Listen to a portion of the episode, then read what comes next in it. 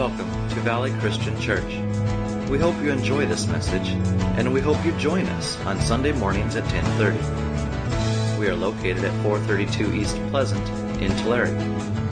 After the message, take a moment and visit our website at vcctulare.com. It is our prayer that ultimately you learn to love the Lord with all of your heart, soul, mind, and strength.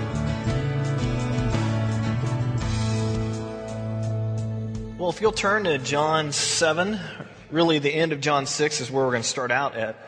But for you, for those of you that were here last week, you might remember we, we ended with talking about belief. And Jesus was at the, the synagogue in Capernaum, and here's another picture of that. And as we go through John, I'll, I'll bring out more and more pictures and, and all that, because this just kind of brings a, a, different visual, different connection that we have when we actually see those places. But uh, as he was teaching that, it, you know, I, I was thinking about how easy it is sometimes that we go through all the traditions and how easy it is to actually talk about believing and how easy it is to, to study about believing and, and how simple it seems sometimes to just believe. But at the same time, when the rubber meets the road, do we really follow through on our, on our belief? Christ said that it would be work to believe. And we talked a lot about that last week. And, you know, the people were asking for more miracles. They had, you know, seen the, the miracles through the last few days. And as they followed him across the lake and stuff, they were asking him for more miracles. And the people were asking for more tangible things they could point at and see, and say, that, right there, that is what I believe in. And it's, it's easy to believe when we point and say, okay, it's tangible things. See that right there? That's what I believe in. I mean, a lot of times that's why we build church buildings. So we can say, see, that's, that represents what I believe. And, and while those things are, are, uh, can be excellent, it's not about the building, it's about the relationship. Instead of just saying, I believe. And ultimately, that's what Christ wants us to do, is to believe. Believe first, and, and then the miracles in our lives and miracles around us will happen. To believe first, and then He provides for us. And not the opposite. The opposite is show me first, and then I'll think about it, and then I'll think about it some more, and then maybe, maybe then I'll believe. As long as I, I, I continue to see things. And this is exactly what the crowd was, was saying and thinking, and Jesus understood this. So far in the book of John, and it's good for us to periodically to, to kind of look at the big picture. You know, we get into to the details of verse by verse teaching, and sometimes we got to back up and go, okay, let's look at the overall what's going on in the book of John. So first of all, we, we see Jesus telling Nicodemus, "You need to be born again." You need to be born again. And that whole discussion about, okay, uh, we talking earthly born again? Because I can't go back into my mother's womb. I'm a little big now, you know, all those things. And, and that whole, you know, all the ins and outs on that. And then we see Jesus healing a guy on the Sabbath. That, that he has control over flesh. And then we see him telling a Samaritan woman, I am the water of life. Control over nature. And then Jesus shows us his dominion over the land with the loaves and fishes and feeding 20,000 uh, people and over the water as he walked on water. And, you know, then he says, I am the bread of life.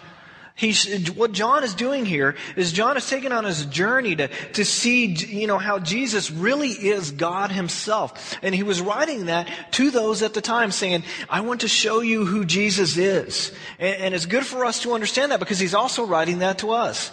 He came down to this earth to save us. So he's taking us readers on this journey with him. And he takes us down to a path where, where Jesus is the only way to get to the Father, the only way to, to be in heaven with the Father. Jesus is the only way to heaven. No dispute, just fact. And it involves, you know, our belief in him. So simple, yet so complicated in so many different ways.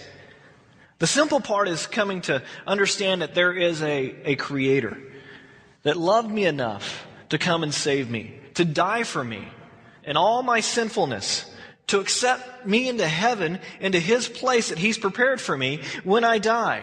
Not because of my own goodness or, or how much I do or how much I serve or how much I give or, you know, all those things that, that involve doing. Only because I believe in him.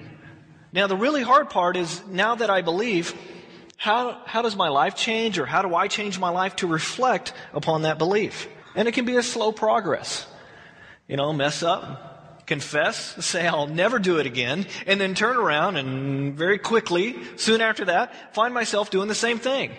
The goal is, as we do that, that we have longer periods of time in between that same sin, and eventually we'll turn around one day and go, wow, I, I'm not doing that anymore. Praise the Lord. And we start to understand that the Lord, the Holy Spirit working in us, is starting to change us. Do you want to know if you're a maturing Christian? You know, that, that's always, we hardly ever self-assess. We are hardly, we, we, love to point out other people and go, well, you know, they've been, they've been really maturing or, or wow, they've really gone the other way really quick. You know, we, we love to point out, you know, think in our own minds and point out other people and talk about it, say, but we hardly ever self-assess here. Then ask yourself, this year, does my life reflect more about Christ and the fruit of the, uh, of the Spirit more than it did last year at this time? Can I look back at my life and go, okay, last year I was this way. Now, I still have a long ways to go because my life is, I'm still human. I have that human part of me. I still have sin and so forth. But this year, does my life have more of the fruit of the Spirit in me than it did last year? And for many of us, the answer would be yes. Some of you are thinking, man, I'm struggling with this. And, and, and that's okay because we are here to support each other as we struggle along in this journey. Because sometimes it really is a struggle.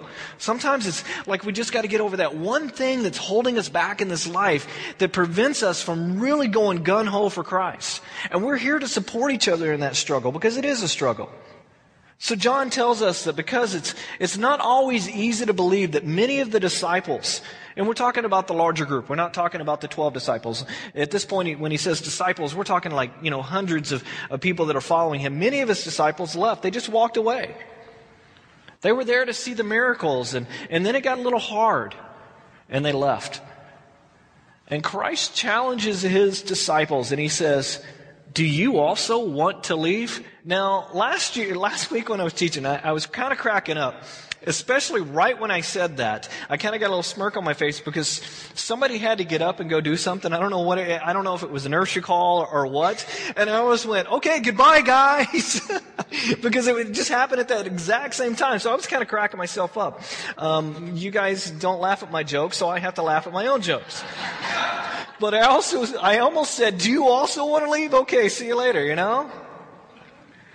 You know, I, I, am amazed at one thing though. There's so many times that people said, well, you know, I was talking to you and I think you were preaching about me in your sermon. And that could be a positive or a negative. Because what I, I try not to ever preach toward a person during a sermon, but just because it, it just never works out. They're, they're always offended or it just, and that's really for me not being led by the Holy Spirit. Um, there's been even times where uh, I've been counseling with somebody and I, my sermon's already done. I said, "Here, come, come look at my notes. I, I, want you to see this now because I'm preaching on, I'm teaching on this on Sunday, and I don't want you to think that I wrote up my notes just because I talked to you. You know, sometimes the Lord deals with people, and and the Spirit has me touch on something where that person goes, you know, and, and what, what that's going on. And, and they're saying, that's me. So if, if that happens, you know, if it's the truth, don't blame me. Talk to the Holy Spirit about that. Well, let's get back into the Word. Chapter 1, verse 68. Peter gave a great answer when the Lord said, Do you also want to leave? He said, Lord, to whom shall we go? You have the words of eternal life, and we have come to believe and know that you are the Christ, the Son of the living God. And what a profound and simple answer that is. And, and Peter was really on the right track and the right track to, to stay on. And, and, you know, he may get tired, may need to take a break every now and then from that track, or not necessarily from the track, but just slow down, take a break, you know, get some water. But he never stops the race. He never says, I am done. And, and, last week we talked about how, you know, the synagogue of uh, Capernaum is, is right across the street, literally, from where Peter's house is. You can see Peter's house from the synagogue. And you could at that time. And how Peter could see from his house that synagogue. You know, it's just right there. And he's going, do you, do you also want to leave? Your home's right there. And Peter's going, where else should I, uh, could I go? Yeah, my home's right there, but, but you have the truth, God. So we pick up in, in chapter 7 today, and it says, After these things, Jesus walked in Galilee, for he did not want to walk in Judea because the Jews sought to kill him. Now, what John does here, and it's kind of weird for us because we're used to Matthew, Mark, and Luke, and they kind of go in a chronological order, and you kind of see the progression of the years. But what, what, what John does here, he jumps to the last year of Jesus' earthly ministry. He just like skips a period of time here. So we're jumping to the very last year. In fact, the, the rest of the book is about la- the last year of Jesus' life. The other gospels tell us about, you know, a lot more about the first two years, but John, he kind of just gets right to the point. Here, you know, he sets this up for, he sets um, up for his readers, you know, now and then, and, you know, who Jesus is, who Jesus claims to be, and we've kind of gone through that the first six chapters, who Jesus proves himself to be, and then right to the purpose of his coming. So in the final year of his ministry is the most dangerous time for, for Christ down in Jerusalem because they've already been plotting to kill him. This is why he's in the northern region up in Galilee. And it says here in verse 2, Now the Jews, uh, now the Jews' feast of tabernacle was at hand. His brothers therefore said to him, Depart from here and go into Judea, that your disciples also may see the works that you are doing. For no one does anything in secret while he, while he himself seeks to be known openly. If you do these things, show yourself to, to the world, for even his brothers did not believe in him. Now, what we're talking about here is his real brothers. And, and yes, we know they're half brothers because, because, you know, God is his father. But nonetheless, they're relatives. They're his brothers. So John is very clear here. They're not followers of Jesus yet. They're not believers yet. And, and, uh, you know, we know that, uh, James, you know, becomes a really true, just, just solid believer and, and, and one of the leaders of the early church when he does become a believer in Jesus. But he is in Capernaum and they're saying, Hey, Jesus, come on, man, you're, you're, you're losing people. You need to go down to Capernaum. You know, let us, let us help you start up your, your marketing strategy. Because you're really not doing well up here. You're kind of in secret. Go down there. All your followers, they'll start following you. We, we, we can map this out better for you. And they're just being brothers. I, I, don't know about you. We just, you know, had the holiday and, and did anybody on the holiday get unsolicited advice from a relative? Now you know what I'm talking about, right? When you're just sitting around and they say, well, Alan, you should be doing this, blah, blah, blah, or, or you, or, you know, with my brothers, Josh, you really should be doing this, or, you know, and, and you just kind of look at them like, you gotta be joking. You have no clue what we're talking about for one. Two, you, you don't really know the situation. You, they're just interjecting. And that's kind of what his brothers are doing here. And, and they're just like, you know, and they go, listen, you're getting nowhere here in Galilee. If I were you, I would take it to Judea. You know, the Feast of Tabernacles is coming up and the crowd is, is pretty much ready made for an insurrection, ready made to, to believe in somebody else other than the leadership of the church here. You know, you won't even have to do pamphlets. You, you can save money. They'll just come flocking to you. But I also see kind of a challenge here. Come on, man.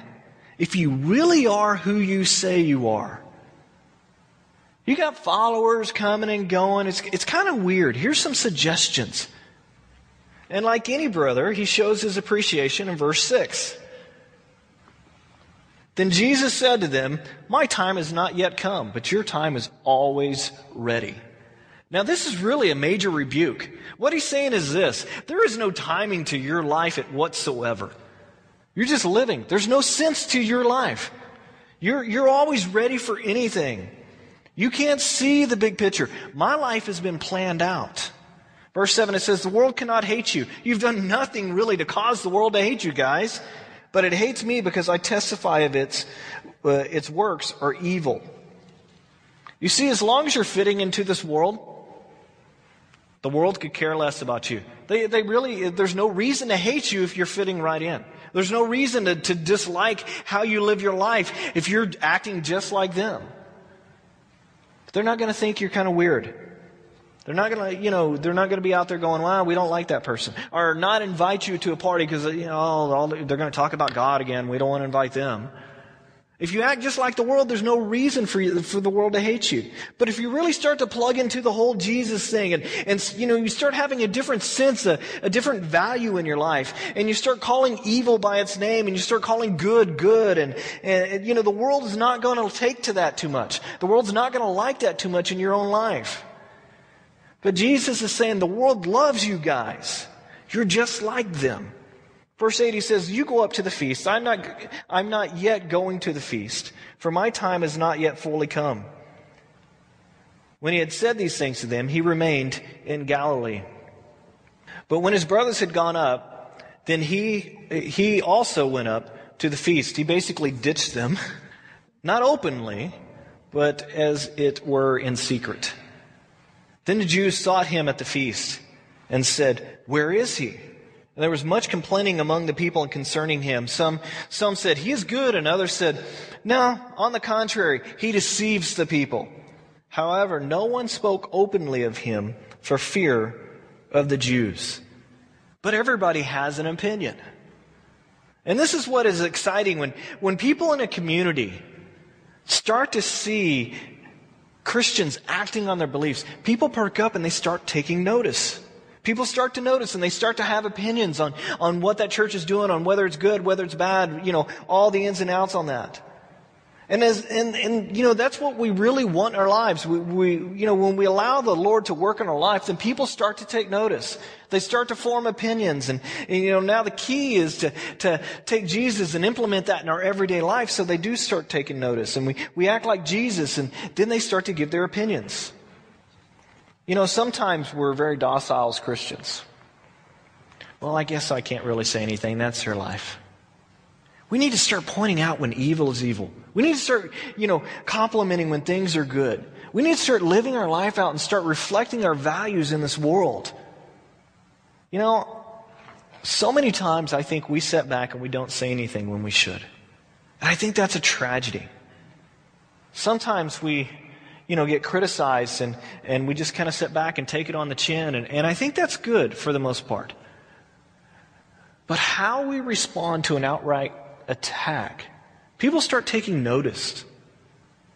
When you respond negatively to a verbal attack, when you respond negatively uh, to a computer, email, or Facebook attack, people take notice of that and they go, Did you see the post? Did you, did you see what they wrote down? Did you hear what they said to me? I thought they were a Christian. Man, what a disservice that is. We, we need to encourage each other to, and back each other up. There's times we need to stand up and say, you know what, that is evil. I'm a Christian. I'm not going to do that. There's ways to do that in a, in a, in a healthy way. There's ways to do that to, in a responsible way as, as, as a Christian. But when we do it in an irresponsible way, we need to encourage each other not to go the irresponsible route. Not to, to always respond negatively to the negativism. If that's a word, if especially in a public forum. Especially, I, you know, with, with Facebook, I, am amazed at certain friends that I've grown up with, and the, that are even even young men and women that have been part of my ministries and key people in my ministries, and, and some of the things they say, I, it's like I haven't talked to him for a while, but I, I just want to email him and say, "Did you really mean it like that?" Because that's not the same person that I knew back when. Where's your life going? And I think there's times when we need to do that. We got to be careful when to do that and how to do that. But we need to start, start, you know, kind of chiding each other. We need to start backing up each other, encouraging each other, and sometimes rebuking each other and saying, that's really not how, as a Christian, we should act.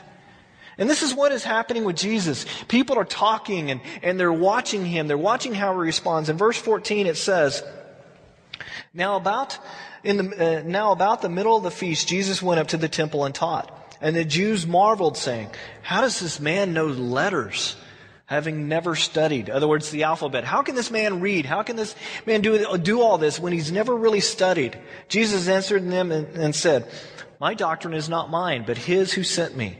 If anyone wills to do, his, uh, to do his will, he shall know concerning the doctrine, whether it is from God or whether I speak from my own authority.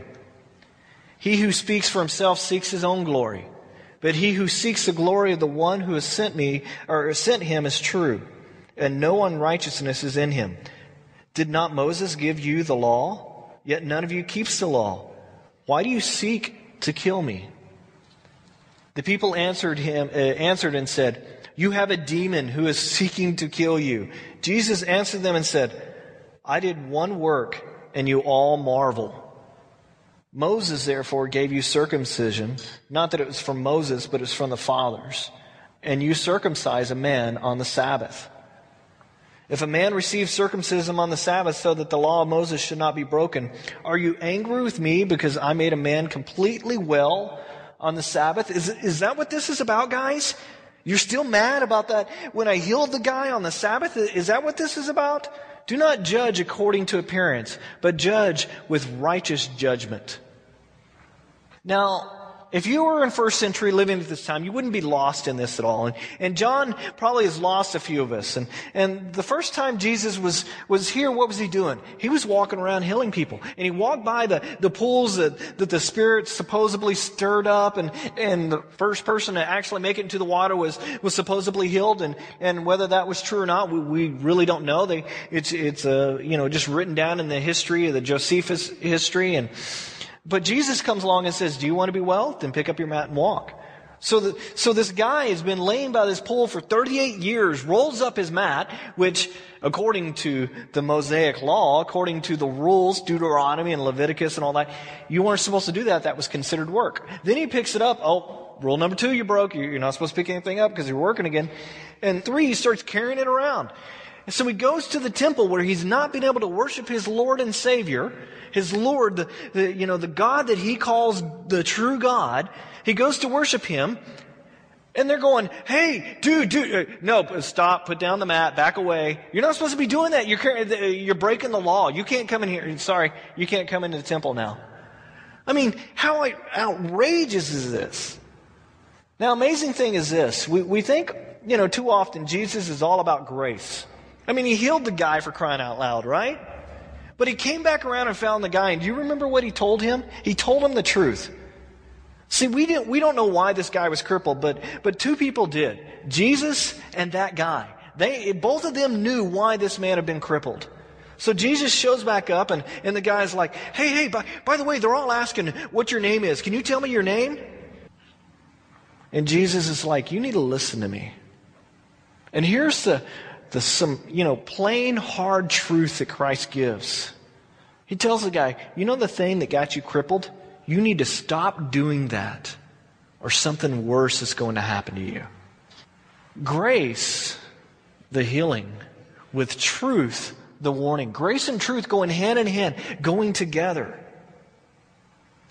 And the Jews were, were mad at Jesus.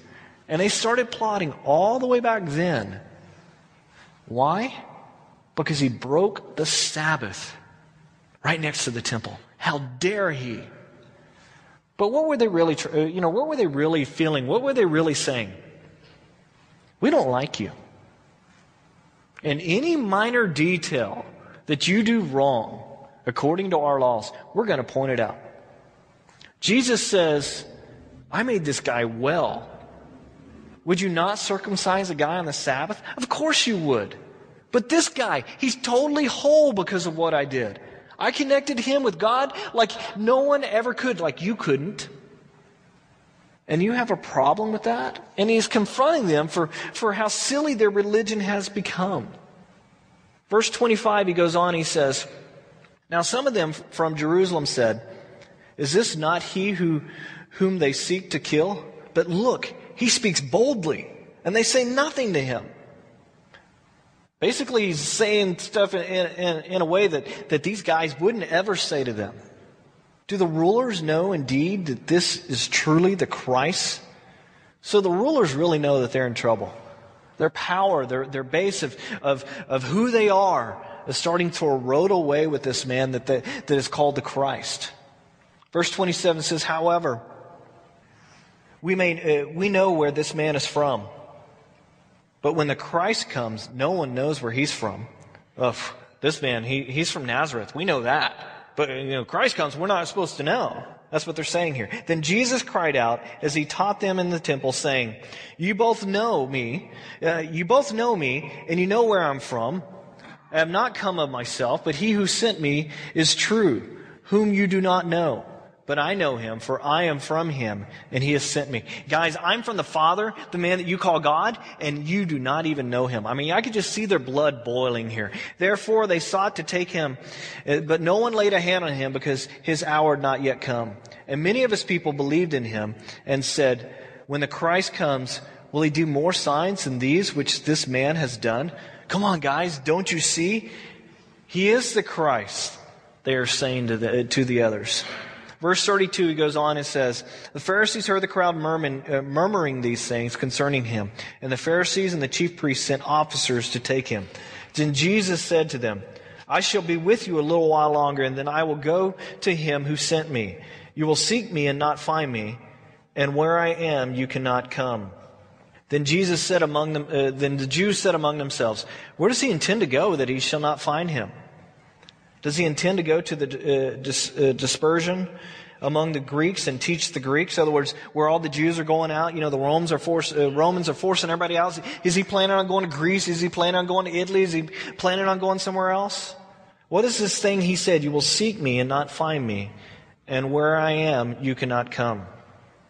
So all the commentators start coming out and the debate starts. What does he mean? I mean, the whole town is talking about this. They're getting ready for a feast, so everybody is there in this town of Jerusalem. Anybody could go to a feast in Jerusalem. That's what they would want to do. I mean, this would be like, you know, 4th of July, where would be a cool place to go? The nation's capital.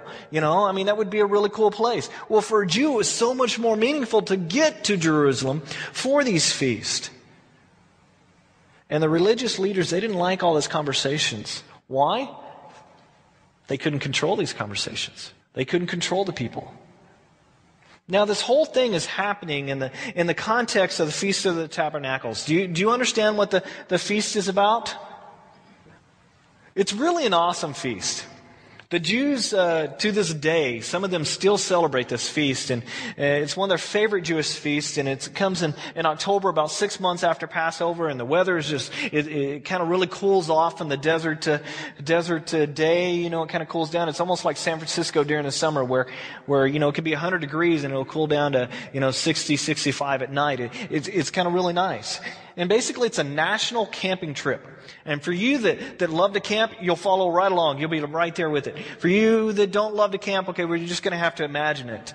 Um, but it's a national camping trip. And, and, and what they do for these feasts of the tabernacle is this. They actually call it the Feast of Booths. It's a little different than our modern day camping, but everybody moves out of their houses if you live in Jerusalem. If not, you come.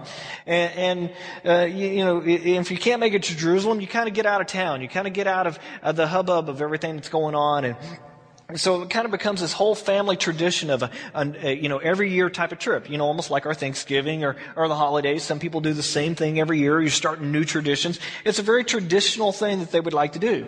So for one week you would camp out. You, you don't go back to your home and, and you set up these really flimsy booths, kind of, you know, it, it'd be like going down and getting the scraps from the, from, from the dumpster down at Lowe's or Home Depot and trying to build a, you know, a one room little shack thing. I mean, kind of got the holes in the roof and all that and the breeze is, is you know, coming through and the roof is kind of rattling and, and, and, you know, at nighttime you're, you're sitting there and you can actually look up and you'd be able to see the stars at night. And they really just love this. The kids are all out of school. I mean, you can imagine the kids just loving, I mean, every year they would look forward to this feast. And what they're celebrating is the Lord saving them from the wilderness. That God had, you know, provided and protected them during that wilderness time. But you, you also get this feeling that, you know, you know, kind of what it was like to be out in the wilderness. Uh, you know, for the modern day Jew in a sense It's been so many years since they were actually, you know, you know, since the nation had actually started that they called themselves Israel. And this was a time when there was no Israel as a nation land-wise for them. So they're out there under the stars and they would teach their kids the history. They would tell the stories of the wilderness and they would say, you know, we used to not have Jerusalem. We had to, we had to fight to win this city. We had to fight to be able to worship in this city. And every morning, uh, you know, at least in Jerusalem, you all gather around the temple, and there would be a parade. And you can see why all the kids would love this. And the priests would come out and they would be all dressed up in their finest robes. We're not just talking about your everyday priest robes. We're talking about the finest, the most expensive robe that you could come up with. The priests would be, be having these and, and they would have these solid gold pitchers uh, that you could put water into. And everybody would be chanting and singing, and they would go all the way down to the pool of Siloam. And, and they actually have uncovered this pool uh, recently, and I got one kind of small picture of it through a gate because they haven't opened it up, and I'll bring that out uh, hopefully next week. And, and what they would do is they would dip the, these golden pitchers down into the water and fill them up. And while this is going on, Israel would be singing Isaiah 12.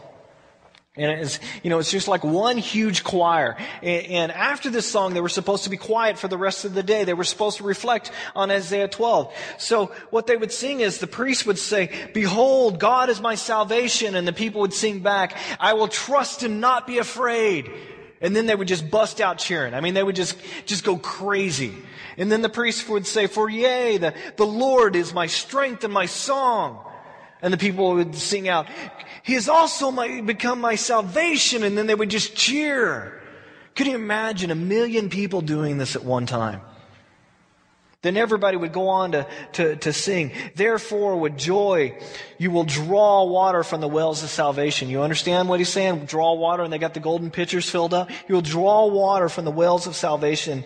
And in that day, you will say, Praise the Lord, call upon his name, declare his deeds among the people, make mention that his name is exalted. Sing to the Lord, for he's done excellent things. This is known in all the earth. Cry out and shout, O inhabitant of Zion, for great is the Holy One of Israel in your midst. And at the end of the song, they would all fall silent. And at that moment, when they fell silent, the priests would take these, these pitchers of water and they would dump them on the Temple Mount and it would go over the side. And it was supposed to be so quiet that you could actually hear the water hitting the ground and being poured out. It was supposed to remind them that God brought, uh, you know, brought forth water to them in the desert in Exodus 17. But did you catch that last verse of Isaiah 12 there? Verse 6, it says, Cry out and shout, O inhabitant of Zion, for great is the Holy One of Israel in your midst. Who is among them in John 7 right now in Jerusalem? Jesus Christ. God Himself is in their midst. They're crying out for Him, and He's right there among them. God Himself, the Great One, the Holy One, right there among them, revealing Himself to them. So, this is what's happening when in verse 37, right as everyone falls silent, Jesus stands up on that great day of feast and he cried out saying, If anyone thirst, and it's dead silent, and everybody just kind of looks around at him like, Who's doing that? What, what is he saying? You could imagine the, the impact because, I mean, this is very important for Israel. They were all silent.